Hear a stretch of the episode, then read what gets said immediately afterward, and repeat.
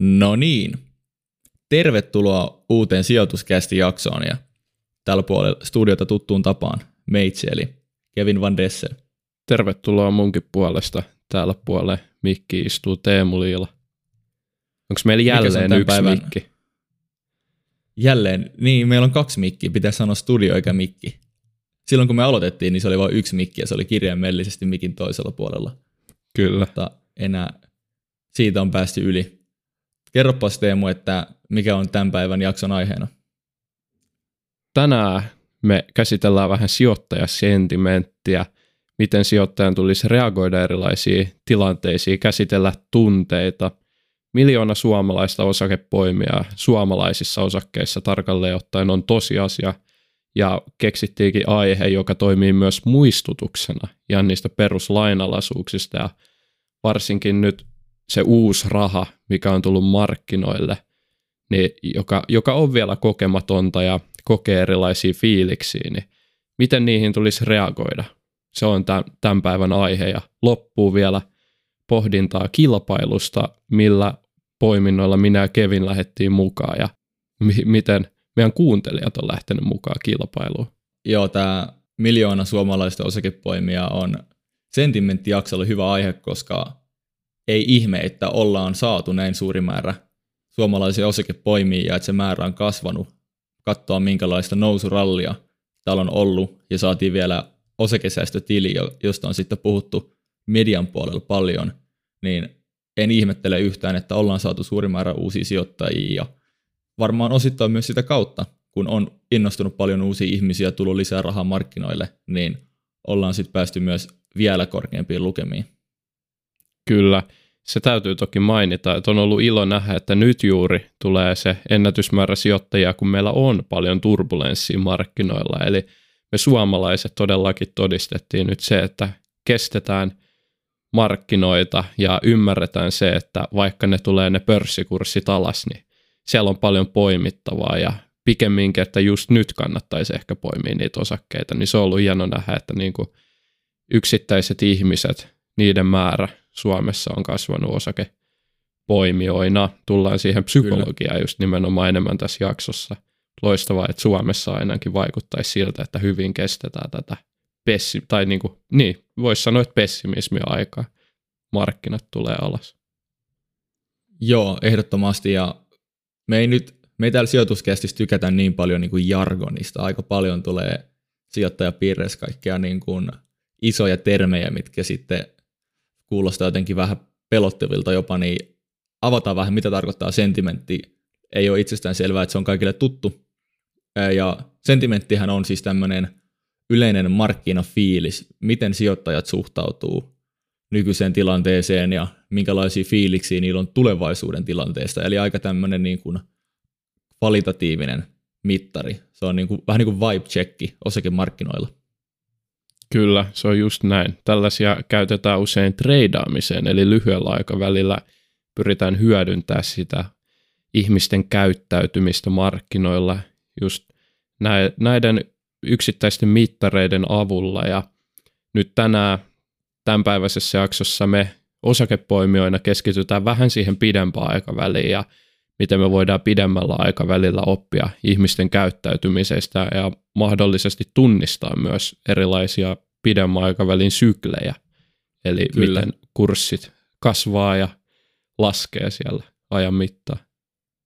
Joo, ja nyt lähdetään pohtimaan tätä sentimenttianalyysiä, eli miten sitten voidaan tutkia tätä käyttäytymistä ja totta kai treidaaminen, mutta niin kuin Teemu sanoi, niin myös me osakepoimijoina voidaan ehkä jollakin tavalla ottaa tämä sentimenttianalyysi myös käyttöön, ja tässähän tärkeä juttu on niin kuin härkämarkkina vs. karhumarkkina, ja se on tavallaan se karkea jako, mitä sitten sentimentin kautta voidaan tehdä. Kyllä, eli jos otetaan ensiksi vaikka toi härkämarkkina tarkasteluun, niin sellaista tilannetta osakepörssissä, missä osakkeet nousee pitkiä jaksoja, jopa kuukausia tai vuosia peräjälkeen, niin kutsutaan härkämarkkinaksi. Ja sulla oli muistaakseni, Kevin, joku hyvä selitys sille, että mistä tämä nimi härkä ja sitten karhumarkkina oikein tulee.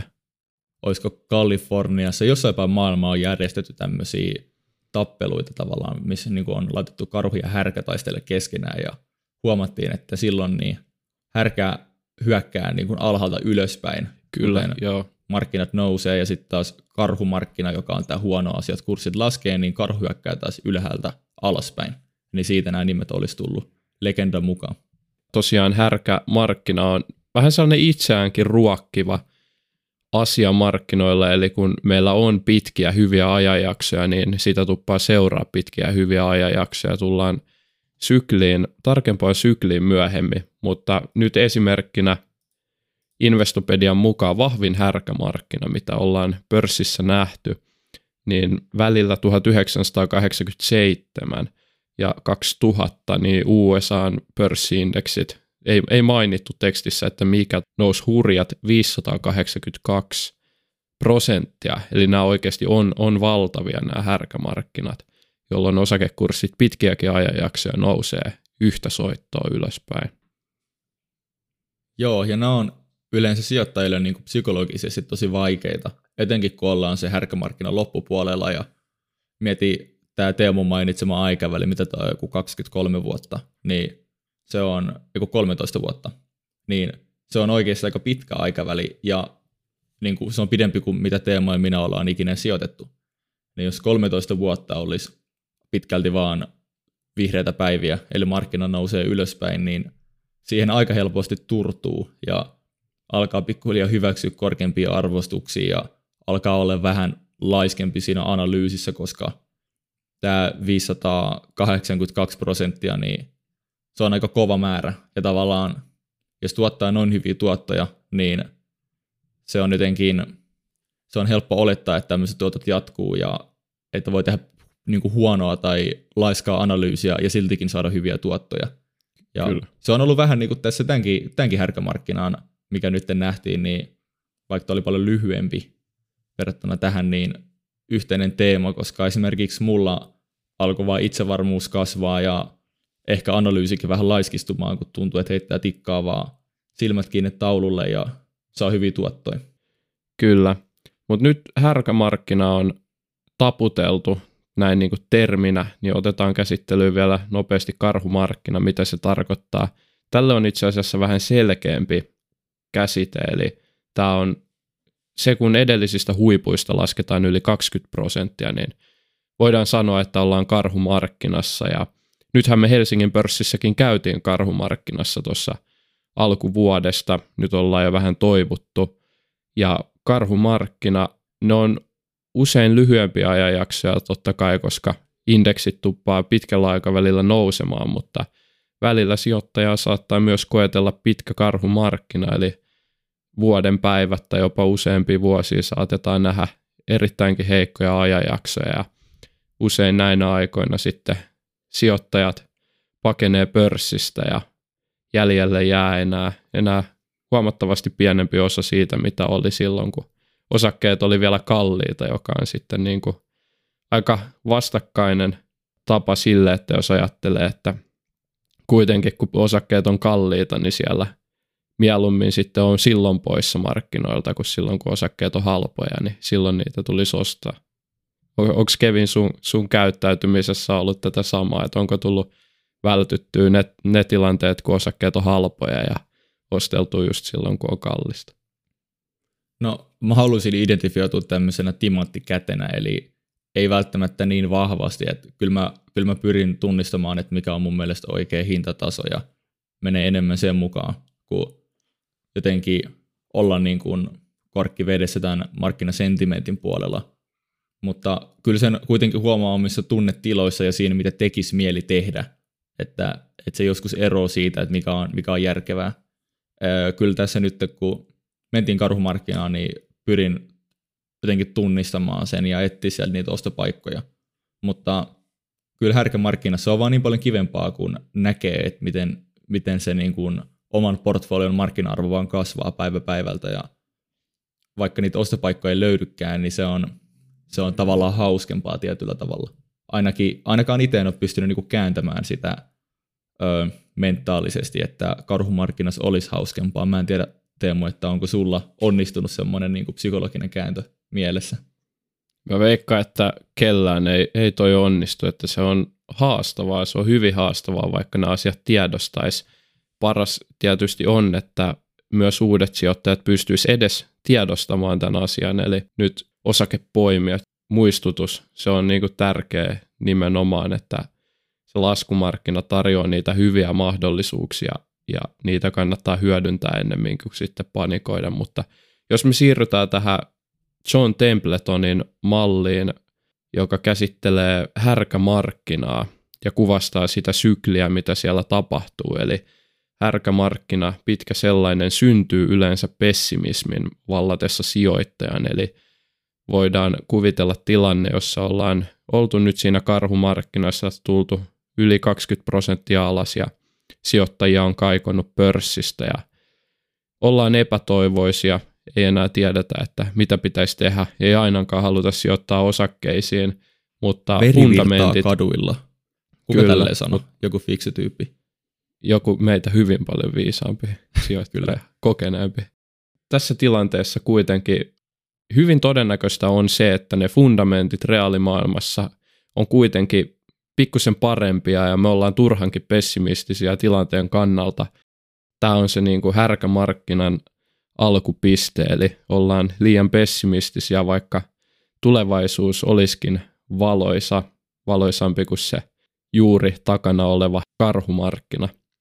Ja miten tämä tilanne nyt jatkuu, eli miten me päästään etenemään tässä härkämarkkinassa, niin tämä kasvun vaihe tapahtuu seuraavaksi. Me ollaan edelleen skeptisiä, mutta aletaan pikkuhiljaa kuitenkin ajattelemaan, että paremmat tulevaisuudet on edessä, mutta edelleen olemme skeptisiä sen suhteen, että kaikki ei kuitenkaan täysin varmaa ja vähän epäileväisiä ollaan tulevaisuuden suhteen. Tähänhän on itse asiassa termi, mitä kuulee joskus semmoinen kuolleen kissan pomppu, että jos ollaan nähty dippi ja sitten lähdetään nousemaan, niin moni pelkää, että tämä on tämmöinen pikku trappi ja sitten ne sijoittaa nousevaan kurssiin ja sitten se kurssi droppaa siitä. Kyllä. Ja tämä on varmaan semmoinen, tämä kuolleen kissan pomppu on saanut nimenomaan tästä vaiheesta sen nimensä tai silloin kun tämä vaihe meneekin sitten päälailleen ja toi kurssidippi jatkuu. Joo, eli ollaan vielä epävarmoja sen suhteen, että miten kurssit nousee, mutta kuitenkin ollaan päästy siihen kasvun tielle. Sitten, miten tämä härkämarkkina rupeaa vanhenemaan, saavuttaa sitä niin kuin kypsää vaihetta, aletaan olla optimisteja markkinoilla. Jokaisessa meissä piilee se, että hei, tämä on ehkä se aika, kun nyt kannattaa ostaa ja mitä jos kaikki olisikin hyvin. Mutta silti uutiset saattaa olla vielä varoittelevia, että kaikki ei ole kuitenkaan ihan parhain päin, että onko inflaatiota pikkusen liikkeellä, muuten kaikki hyvin. Sellainen, niin kuin, että hei, hyvin menee, mutta pieniä varoitussignaaleja. Tämä itse asiassa kuulostaa aika terveeltä vaiheelta tuota sykliä. Ja se, mihin tämä koko homma nyt sitten kuolee, härkämarkkina, eli aletaan kääntymään takaisin sinne surulliseen karhumarkkinan suuntaan, niin härkämarkkinaralli päättyy euforiaan ja se on se tila, missä optimismi on edelleen läsnä, mutta huolet on kaikunut täysin ja tähän liittyy myös se, että olemme unohtaneet jo sen vanhan karhumarkkinan ja nyt jos me mietitään, että missä me ollaan tällä hetkellä, niin Kevin, pystytkö tunnistamaan jotain näistä 4 tilasta, eli pessimismi, skeptimismi, optimismi ja euforia? Siinä oli paljon ismejä ja euforia. No mun mielestä tämä on aika poikkeuksellisen haastava. Tai sitten voi olla vaan, että kaikki nämä syklit tuntuu, kun niiden sisällä on niin haastavilta. Ja jälkikäteen on helppo tunnistaa, mutta tavallaan tämä korona, mikä tuli, niin teki semmoisen synteettisen tai epätavallisen lovin osakemarkkinoille, mistä kuitenkin palauduttiin aika nopeasti. Nähtiin aika kovaa kurssirallia ja nyt markkinat on ehkä sitten ylikuumentuneet ja nämä keskuspankkien korkonostot ja niiden näkymät, siis plus tämä Venäjän hyökkäyssota, niin on varmaan vaikuttanut jollakin tasolla sit siihen, että ollaan tultu nyt vähän alaspäin ja nähtiin se karhumarkkina.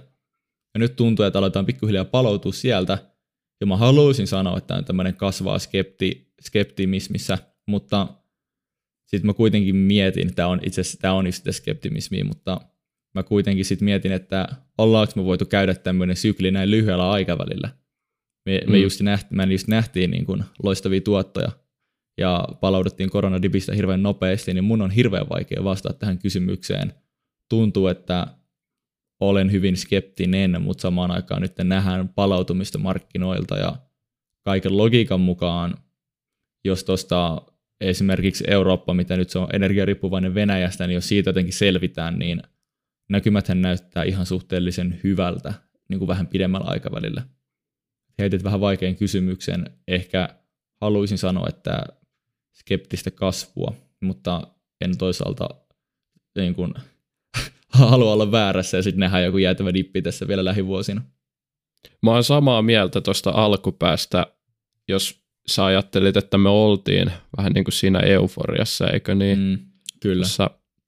Ennen vuodenvaihdetta mä muistan, kun silloin sosiaalinen media ja mitä kuuli tutuilta, niin puhe oli enemmänkin sitä, että fiilisteltiin niitä vihreitä tuottoja. Ja jos tuli vähän alaspäin korjausta sellainen niin kuin päivän 2% dippi, niin perusteltiin, että muistakaa, että pörssit aina palaa ylös, että kohta tulee korjausliike. Ja sillä ei tarkoitettu suinkaan sitä, että korjausliike tulisi alaspäin, vaan korjattaisiin takaisin ylöspäin sekin parin pinnan tiputus. Ja tällaista mä huomasin tuolla somessa hyvin paljon. Tuntui, että oli huikea se euforian määrä. Me puhuttiinkin siitä jaksosta, että nyt on merkkejä siihen, että tämä tilanne rauhoittuisi ja voidaan nähdä rajumpiakin kurssiliikkeitä alaspäin.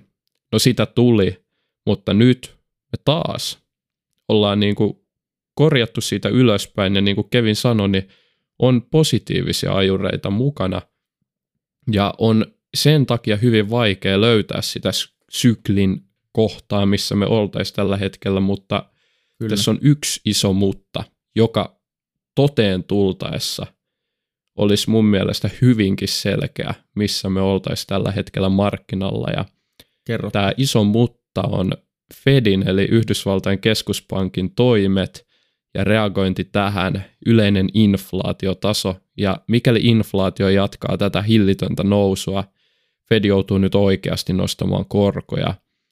Nähdään sitä, että ostovoima oikeasti on todella heikkoa ja joudutaan ikävään inflaatiokierteeseen ja työllisyysluvut ei enää menekään siihen parempaan suuntaan, vaan alkaa heikentyä, niin me voidaan nähdä tällaista stagflaatioympäristöä. Ja mikäli näin tapahtuisi, mikä on ehkä tällä hetkellä kuitenkin pikkusen vielä omasta mielestään epätodennäköisempi, mutta mikäli näin tapahtuu, niin sitten mä uskon, että me ollaan siinä euforian jälkeisessä tilassa, jossa edelleen karhumarkkina jatkuisi aina niin kauan, kunnes sitten päädyttäisiin tähän syklin alkuvaiheeseen, eli täyteen pessimismiin, ja sieltä pystyttäisiin rakentamaan uutta hyvää härkämarkkinaa. Tämä olisi se mun niin kuin skenaario. Jos tämä stagflaatio tulisi toteen, niin toi menisi sitten aikaton Templetonin mallin mukaisesti, mutta muuten niin tämä on hyvin vaikea kysymys kyllä tällä hetkellä.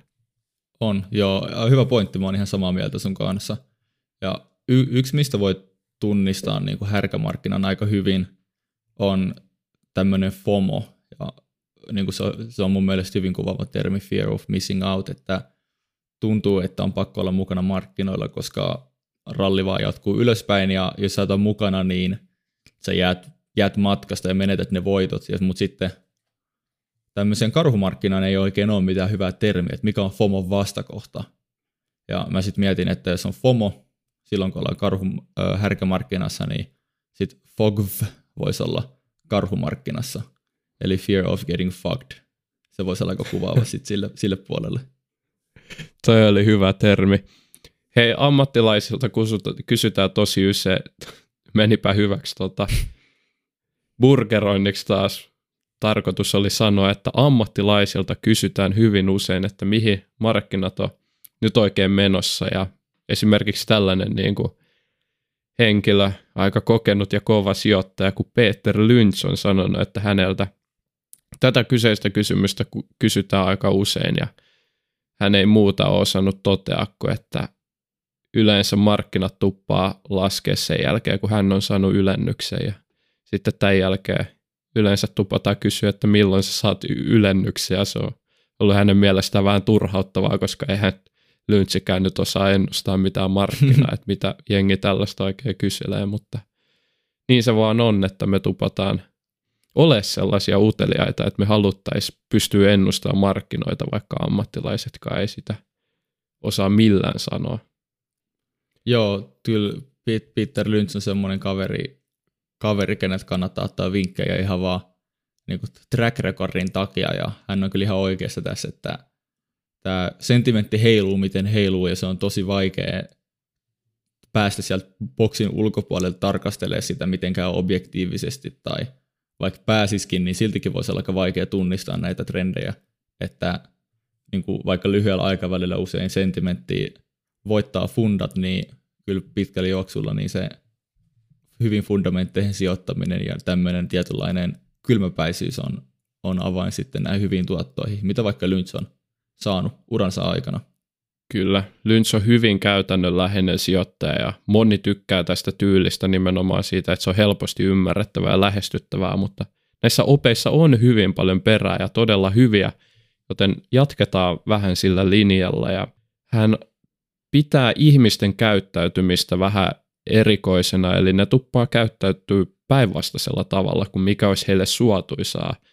Esimerkiksi musta maanantai aikoinaan 1980-luvun loppupuolella, niin markkinat romahti päälle 20% tänä maanantaina ja ihmiset tämän jälkeen tuli kertomaan, että markkinat romahtavat. Ja Lynch sitten ihmetteli, että mitä ihmettä, että ne romahti jo. Ja niin siinä on väärä aikamuoto kyseessä. Kyllä. Tämä niinku, nämä markkinoilta paineet, ne hävisi jälleen kerran. Miten ne hävisi? Niin ne oli pois siltä nousumarkkinalta, joka seurasi sitten tätä mustaa maanantaina kuitenkin lähitulevaisuudessa. Ja tästä Lynch on vetänyt tällaisen aika vertauskuvallisen tarinan maijojen mytologiasta. En tätä maijojen mytologiaa tunne, joten pahoittelut, jos tämä menee jossain määrin vihkoon, mutta mä lainaan nyt Peter Lynchin. Nyt mielensä pahasti, kun sä vedet nämä hommat ihan väärin. Kyllä, tämä on Peter Lynchin sanoin, niin se on sitten minä ja Lynch ollaan väärässä historian kirjojen suhteen, jos ollaan, mutta tässä menee tällainen pieni tarina, kun että ensin maijojen valtakuntaan sinne tuli tulva ja selviytyjät muistivat tämän. Seuraavaksi maijat rupes rakentaa omia kotejaan maan sijasta niin puihin, puiden latvoihin ja kauas vedestä totta kai. No seuraava katastrofi. Se oli ihan käsittämättömän kova, raju katastrofi, tulipalo, metsätulipalo ja maijat oppi tästä jälleen ja nyt he rakensivat koteja niin kuin kivistä, terävistä sellaisista ja rakennutti ne johonkin vuorten juurille ja no, mitä seuraavaksi kävi? Maanjäristys ja maijat kuolivat jälleen paitsi ne muutamat, ketkä jäivät jälleen eloon ja sen koominen en tiedä, miten historia näin jatkuu. Lynch arvelee, että tuli joku lama-aika ja he eivät osanneet tähänkään sitten valmistautua, mutta siihen tarina päättyy ja opetus on ehkä, että me tupataan oppimaan historiasta todella hyvin, mutta se mitä me opitaan siitä on hyvin lyhytnäköistä, eli se, että historiaa pitääkin oppia, se pitää tuntea, jotta voi välttyä niiltä pahimmilta mokilta, mutta me tupataan se tekemään hyvin lyhytnäköisesti ja reagoimaan siihen juuri tulleeseen tietoon, eli hieman jälkijunaista toimintaa. Joo, toi oli hyvä story. Siis nimenomaan ihminen on aika yksinkertainen olio, eli kun joku riski realisoituu, niin sitten sun päässä loksahtaa, että hei, tämä riski voi realisoitua, ja sitten sä mietit, että no tämä voi realisoitua myös tulevaisuudessa, ja sitten sä yrität jotenkin ennaltaehkäistä sen pois. Ja sitten totta kai me tiedostetaan näitä muitakin riskejä, mutta koska ne ei ole vielä realisoitunut, niin jotenkin se tuntuu niin abstraktilta tai epärealistiselta, että se toteutumaton, tähän mennessä toteutumaton riski voisi jotenkin realisoitua tulevaisuudessa. Ja tässä on varmaan Maijat tehnyt samat virheet, mitä me sijoittajat ollaan tehty. Totta kai lopputulos on se, että me menetetään rahaa ja Maijat menettää elämiä, mutta kuitenkin. Opetus on silti sama. Tässähän on se mahdollisuus, että nyt kun me ollaan nähty, että Eurooppa on aika herkillä ollut tuon Venäjän hyökkäyssodan takia ja moni on ajatellut, että pitäisikö sinne jenkkeihin sijoittaa. Jenkeissä arvostukset on huomattavasti korkeimmilla, niin nyt jos sä oot mennyt sinne jenkkeihin ja nyt nämä mun äsken karhuilemat skenaariot stagflaatiosta toteutuu siellä päässä, joka toki vaikuttaa sitten myös Eurooppaan, mutta tapahtuu nyt siellä päässä ja sitten jenkit tulee alas, niin sä oot niinku oppinut historiasta, alkanut suojautua siltä, mutta sä oot siirtynyt sitten taas siihen niinku viereiseen tapaan tehdä asioita ja nyt kun sielläkin sitten riskit realisoituu, niin sä et oikeastaan historiaa oppimalla pystynyt tekemään omasta sijoitustrategiasta parempaa, kyllä, vaan sä teit tuollaista jälkijunatoimintaa, joka sitten vaan entisestään vaikeutti sun elämää, että sitten ehkä, että pysyt siinä omassa strategiassa ja otat niin kuin myöhemmille tuleville vuosille mieleen sen, että nyt jatkossa sitten aletaan pikkuhiljaa just hajauttaa, mutta ei välttämättä, että reagoidaan välittömästi, kun se uhka on jossain realisoitunut, vaan silloin ehkä kannattaisi miettiä, että olisiko nyt sitten paikka kuitenkin jatkaa tätä vanhaa strategiaa, että ehkä ne riskit realisoituu nyt seuraavaksi jossain muualla. Kyllä. Voisiko tästä nyt oppia, että pitää ottaa tämmöinen täysin reverse-strategia, semmoinen, mikä se olisi hyvä nimi, vaikka joku salama ei iske ikinä yhteen paikkaan kahta kertaa tyyppinen strategia, eli sitten kun joku riski realisoituu, niin sä oot silleen hetkonen, nyt se realisoitu, se ei ehkä realisoidu enää pitkään aikaa uudestaan, ja sitten tavallaan sä meet just sinne myrskyn silmään niin sanotusti, eli vaikka kun tämmöinen Venäjän riski realisoituu, niin nyt sä haet sitä Venäjän riskiä vielä enemmän, tai jos joku riski realisoituu, niin sit sä kun overloadaat sun salkun sillä riskillä, koska sä et usko, että se tulee toteutumaan. Tää vanha sanota muuten, että salama ei iske yhteen paikkaan kahta kertaa, ei mun ymmärtääkseni ole totta. Eli jos sä näet, että salama iskee jonnekin puuhun, niin älä ole hyvä mies mene sen puun alle, koska se voi iskeä samaan paikkaan. Tämmöinen niin kuin käytännön vinkki. Salama saattaa toimia myös osakepoiminnassa. Se on loistava vinkki. Sitten otetaan vielä toinen pikku tarina tähän. Hypätään nyt grillijuhliin, jossa meillä on suurena vieraana on Peter Lynch ja meillä on paljon vieraita siellä. Siellä on jotain piensijoittajia, ihan tuulipukusijoittajia, täysin amatöörejä, siellä on hammaslääkäriä ja kaikki eri ammattiryhmän edustajia paikalla. Ja nyt käy silleen, että kukaan ei vielä tunne tätä Peter Lynchia, mutta Lynch tapaa 5 tuulipukusijoittajaa, 5 kaverusta siellä, jotka kysyvät tässä ensimmäisessä vaiheessa, että kuka tämä Peter oikein on, ja hän vastaa, että hän on suuren rahaston hoitaja.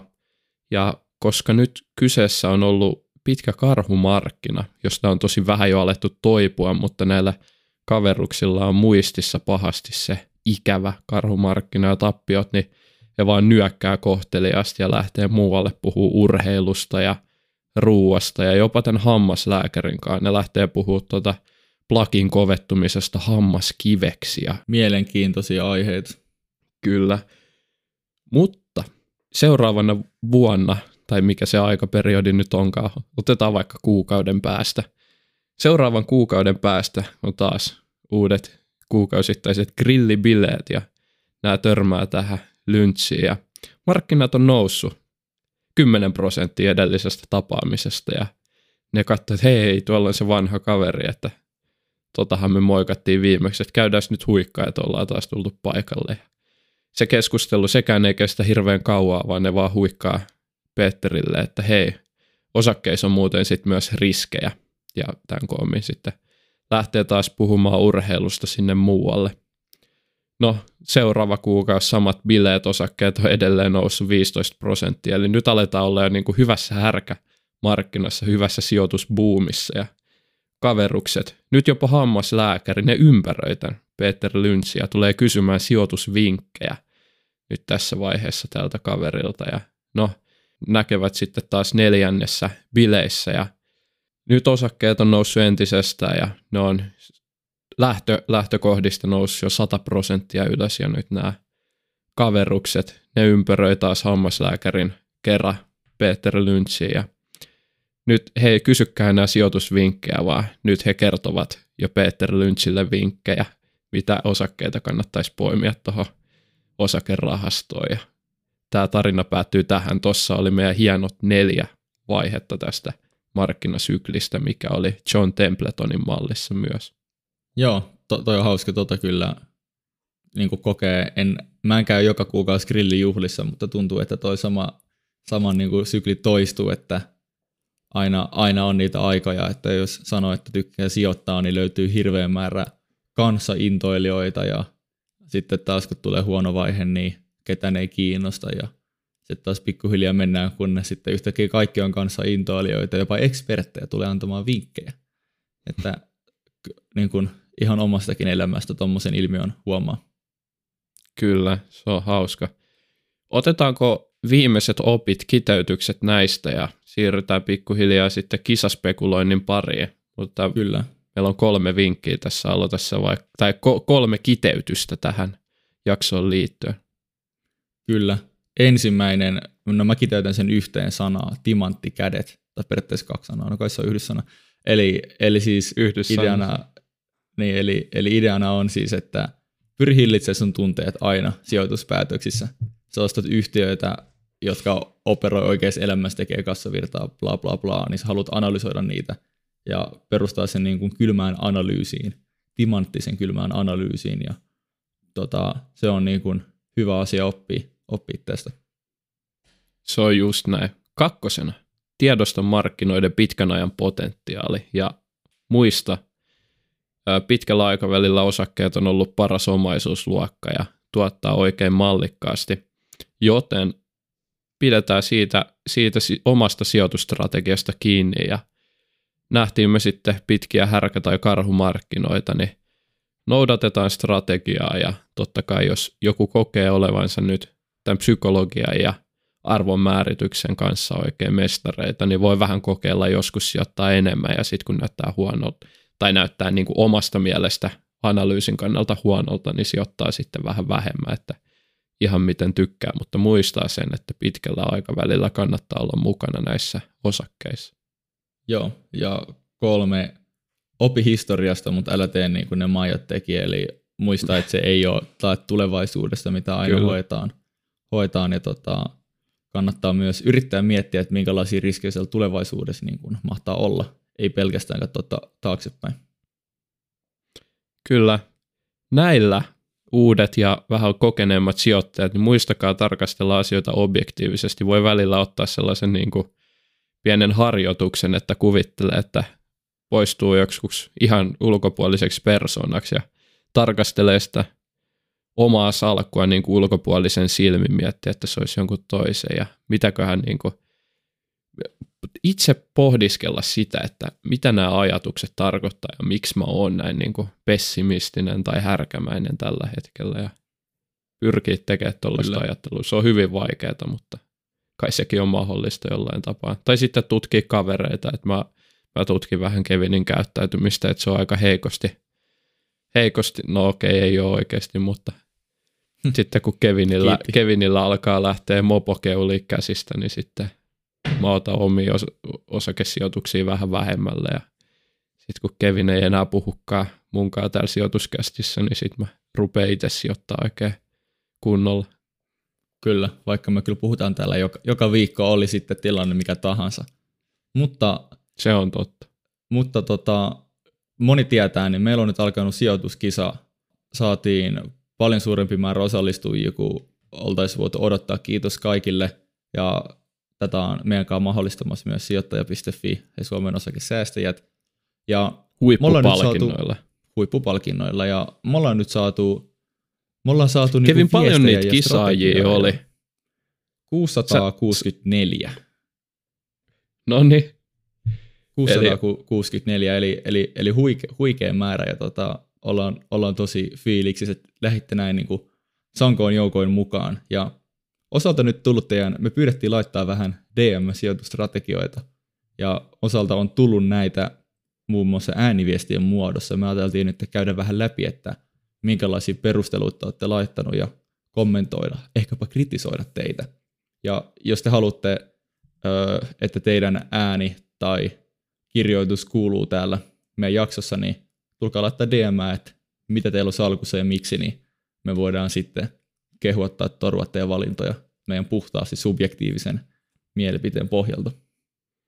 Kyllä, otetaan ensimmäinen ääninäyte tähän tiskiin ja katsotaan, että mitä siellä on Sijoituskästin seuraaja valinnut kilpailuun salkkuun. Oikeastaan oma sijoituskokemus ulottuu kryptovaluuttoihin ja indeksirahastoihin, niin näiden yksittäisen osakkeiden ostaminen niin ei niin helposta lähde, niin lähdin sijoitustrategiana siihen, että pyrin sijoittamaan semmoisia yrityksiä, jotka luo pitkäaikaista arvoa ja luo niin kuin tulevaisuuden ratkaisuja. Esim. Yksi näistä on Partnera ja sitten oli Exel Composites toinen. Näitä on 10 yhtiötä, jokaiseen on noin 1 000 euroa jaettu. Ajattelin aluksi, että jos 20 pistää, mutta valitettavasti ihan noin 20 löytänyt näistä semmoista, jotka näin potentiaalisesti, että toisi hyvää ratkaisua tulevaisuuteen. Siinä oli ensimmäinen. Mitäs me lähdetään burgeroimaan? Kevin, onko sulla jotain näkemyksiä, miten tällaisella strategialla voi menestyä sijoituskästin kilpailussa? Joo, eli pointtina oli, että lisäarvoa luovia varmaan aika hyvässä kohdassa omaa arvoketjuaan, ja sitten haettiin myös tämmöisiä ikään kuin megatrendejä ja niin kuin tulevaisuuden ratkaisuja. Hyvä taktiikka. 10 yhtiötä on suuri hajautus niin kuin näin lyhyen aikavälin kilpailuun, eli tämmöinen kilpailu on usein semmoinen niin kuin rikas köyhä kilpailu, että pienellä hajautuksella niin usein saa korkeamman tuottopotentiaalin, mutta sitten toisaalta korkeamman tappion mahdollisuuden. Eli pitää katsoa. Saattaa olla, että sä valitsit just ne 10 kovinta roketoivaa. Siellä oli pieniä, mielenkiintoisia, laadukkaita yhtiöitä mukana. Ihan hyvin kyllä. Mielenkiintoinen salkku kyllä. Sitten kuunnellaan aika vastakkainen strategia tähän. Tämä on mielenkiintoista ottaa heti erilaista näkemystä tiskiin, niin kuunnellaan. Joo, mä lähden tähän kisaan ihan täysin yhden yhtiön taktiikalla. Just sen takia, kun tämä kisa kestää vähän yli puoli vuotta, niin en näe järkeä lähteä hajauttaa, jos tosissaan yrittää päästä sinne kärkikahinoihin. Periaatteessa mähän olen jo siis voittanut silloin kaikki hajauttajat ja isojen yhtiöiden osakkeenomistajat. Mutta sitten olen vielä vähän kahden taktiikan välissä, että otanko mä yhtiötä, jota on seurannut jo jonkin aikaa ja jonkinlainen mutufiilis, että sieltä voisi tulla tuplaus vielä tänä vuonna, jos samanlainen kehitys jatkuu, vai otanko mä random ticker generatorilla First North Finlandista jonkun ja toivon, että pörssienkeli katsoo mua suopeasti. Tämä oli siis vanhempi viesti, me saatiin vastaus jo, mikä on henkilöosake, niin se tulee tässä. Nightingale for the win, let's go. Eli Nightingale ja lähti kaveri ostamaan ja all-in strategia, sehän poikkeaa edellisen 10 yhtiön strategiasta aika kovasti. Ja kyllä. Täytyy sanoa, että mä oon itse enemmän tämän toisen strategian puolella, että tullaan kohta meidän omia mietteisiä, mitä me tehtiin salkulla, mutta tonnin pääpalkinto, se ajetaan vain ykköselle ja meillä oli yli 650 osallistujaa, niin sehän meinaa sitä, että 10 osakkeella saat lähempänä keskiarvoa, todennäköisyys, että sä menestyt paremmin kuin tämä, joka heitti all in, niin on ihan mahdollista, mutta se, että pystyykö 10 osakkeella voittamaan, on hyvin epätodennäköistä. Ja mä uskon, että tämä äskeisen ääniviestin lähettäjä tavoittelee 1 000 euron pääpalkintoa, ja totta kai, jos siitä haluaa mittelöidä, niin sen ehkä täytyykin olla tällaista Nightingale-maista all-in meininkiä, eli oikeasti haetaan sitä Helsingin pörssin kovinta tuottoa, ja jos Nightingalein osakekurssi nyt performoi, on siellä parhaiden joukossa, niin ollaan jo lähellä siellä oikeasti niin kuin voittokahinoita. Mutta se, että miten toi menestyisi sitten oikeassa elämässä, niin sehän olisi ihan täysin sitten pelkkää gambläilyä ja niin kuin pokerin pelaaminenkin pitkässä juoksussa on jo niin kuin ihan eri asia kuin lyhyellä juoksulla, mutta se olisi niin kuin jo uhkapelaamista tuollainen Nightingale. Jep. Tämän tyyppisessä kilpailussa tavallaan vähän valitettavastikin niin paras riskikorjattu tuotto-odotus ei ole, Todnäk ei tule voittamaan, koska siinä on kaksi komponenttia, siinä on riski ja siinä on tuotto-odotus. Ja tavallaan siinä on just se ongelma, että pitkällä juoksulla niin osa niistä riskeistä saattaa tai ei saata realisoitua. Sen takia sillä suhteella on merkitystä, mutta lyhyellä aikavälillä, kun kilpailet tämmöistä suhteellisen suurta massaa vastaan, niin että kuitenkin jos heitetään tikkaa taululle, niin se on aika paljon alle prosenttia se chanssi voittaa. Niin sen takia, just niin kuin Teemu sanoi, voit saada hyvän tuoton, mutta saatko parhaan tuoton 10 osakkeen salkulla, vaikka se on niin kuin periaatteessa teknillisesti ottaen paremmin rakennettu salkku, niin se alkaa olla aika vaikeaa, että sä valitset, sun pitää melkein valita 10 aika lailla parhaiten tuottanutta osaketta, joka ikinen niin kuin uusi valinta niin tekee sitten vähän epätodennäköisempää, että sä just onnistut saamaan ne parhaiten tuottaneet sun salkkuun. Kyllä. Sitten yksi ihan tekstiviesteillä lähetetty, tai Instagram DM:ssä lähetetty, eli 50% Nokia-renkaat, 50% Technotree syteen tai saveen, muuten ei pärjää ammattisijoittajille, jos ei ota riskiä. Eli tämä onkin jo sitten edellisen aika samoilla linjoilla. Joo, tässä varmaan viitataan meidän ammattisijoittajiin tai julkisijoittajiin, ihan mitä termiä haluaa käyttää, eli Victor Senelman ja Jarkko Aho aka Random Walkerin. Ja kyllä. Joo, siis ihan hyvä strategia ja niin kuin hyvät osakepoiminnat sinänsä, niin kuin ne korreloi keskenään hirveän vähän, että toinen tekee tämmöisiä puhtaasti digitaalisia erilaisia niin kuin ohjelmistoja ja toinen tekee renkaita, toinen keskittyy kehittyville markkinoille ja Nokia-renkaat nyt kaikkialle muualle. Ja tämä on vähän niin kuin tämä salama ei iske ikinä yhteen paikkaan kahta kertaa -tyyppinen strategia tämän Nokian renkaiden kanssa, mitkä kuitenkin aika paljon tästä Venäjän riskistä niille realisoituu, ja ne on ottanut aika paljon turpaa tämän takia. Ja Technotree tykkään todella paljon.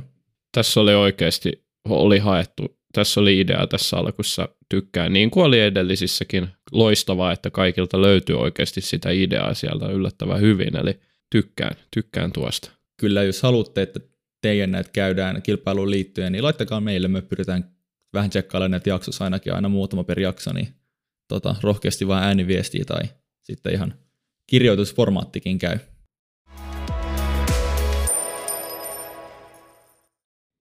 Aika paljastaa meidän pikit. Osa onkin varmaan käynyt tsekkaamassa. Musta tuntuu, että meidän molempien portfoliot on julkisia, ainakin toivottavasti.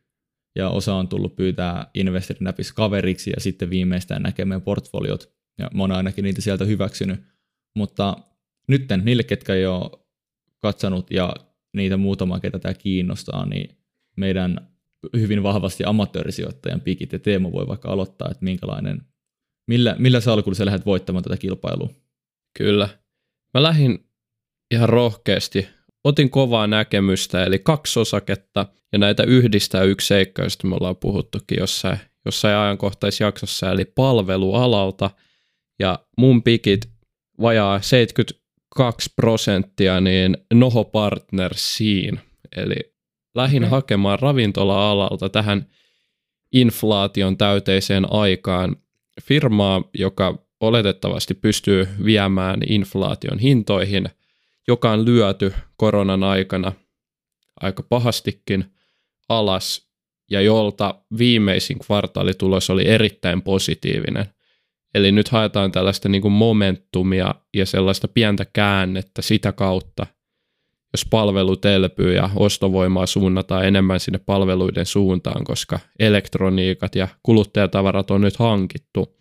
Joo. Eli ihan tällä niin kuin momentum lähtökohdalla lähin liikkeelle tossa ja loput vajaa 30%, niin Nightingale, niin kuin tuossa edellinen ääniviesti kuuluikin, oli Nightingale, niin nyt on Nightingalea myös pikkusen salkussa ja yhtiön markkina-arvo lähestyy yhtiön kassaa tällä hetkellä, eli likvidejä varoja, joka on todella edullinen.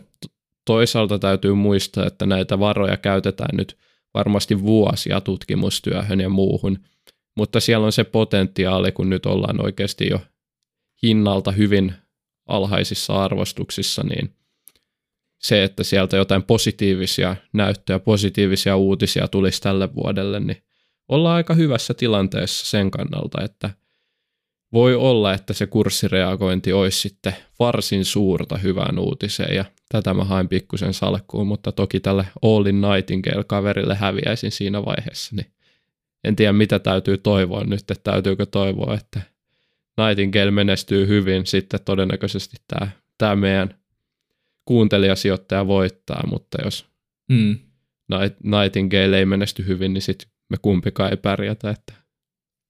Niin, kyllä.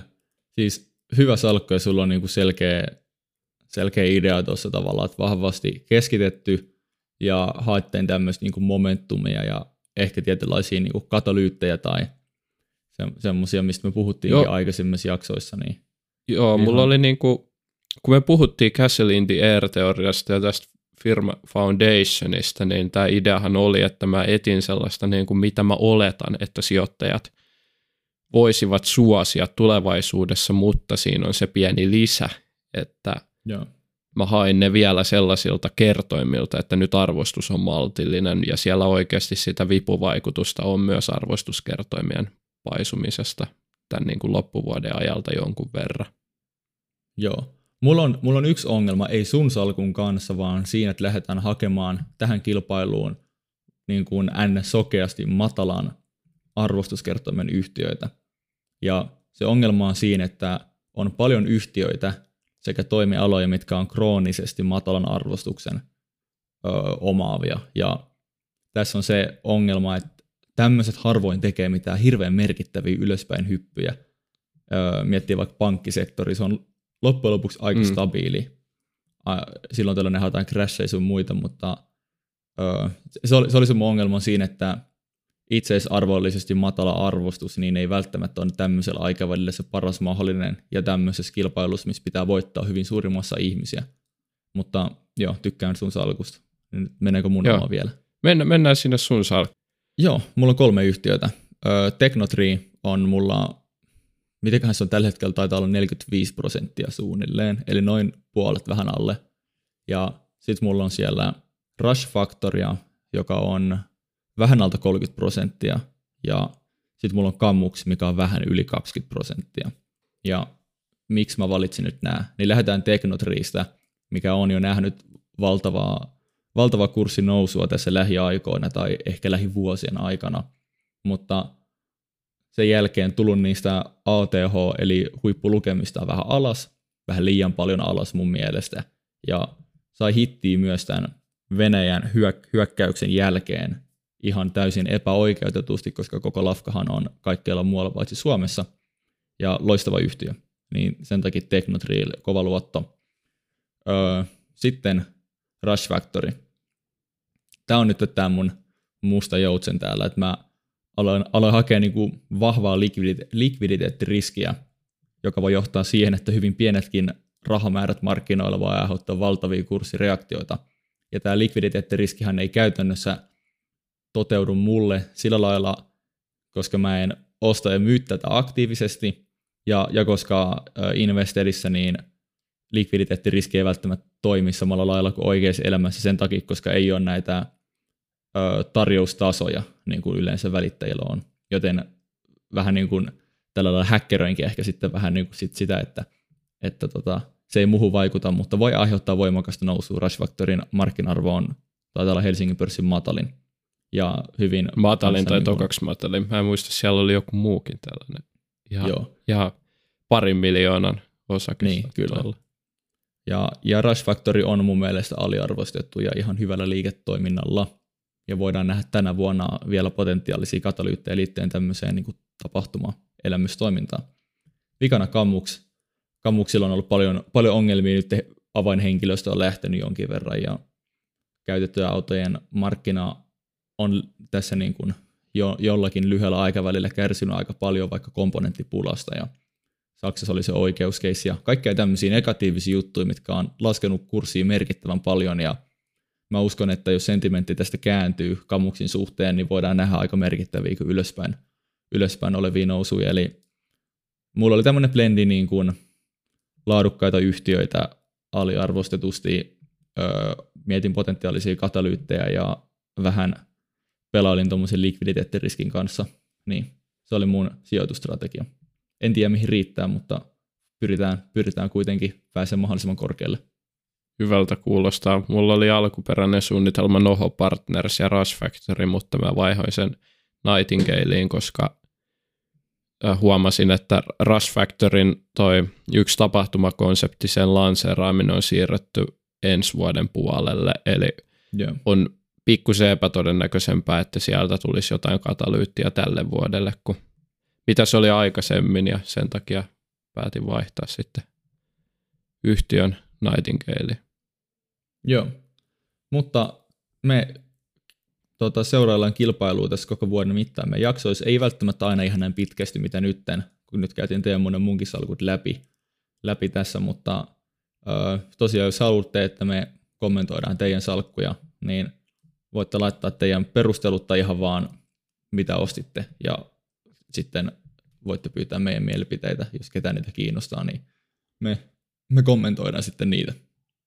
Kyllä, se on just näin. Eli kiitos tästä tämänkertaisesta jaksosta ja kuullaan taas ensi viikolla. Se on just näin. Kiitos ja se on ensi kertaa. Moro. Moro.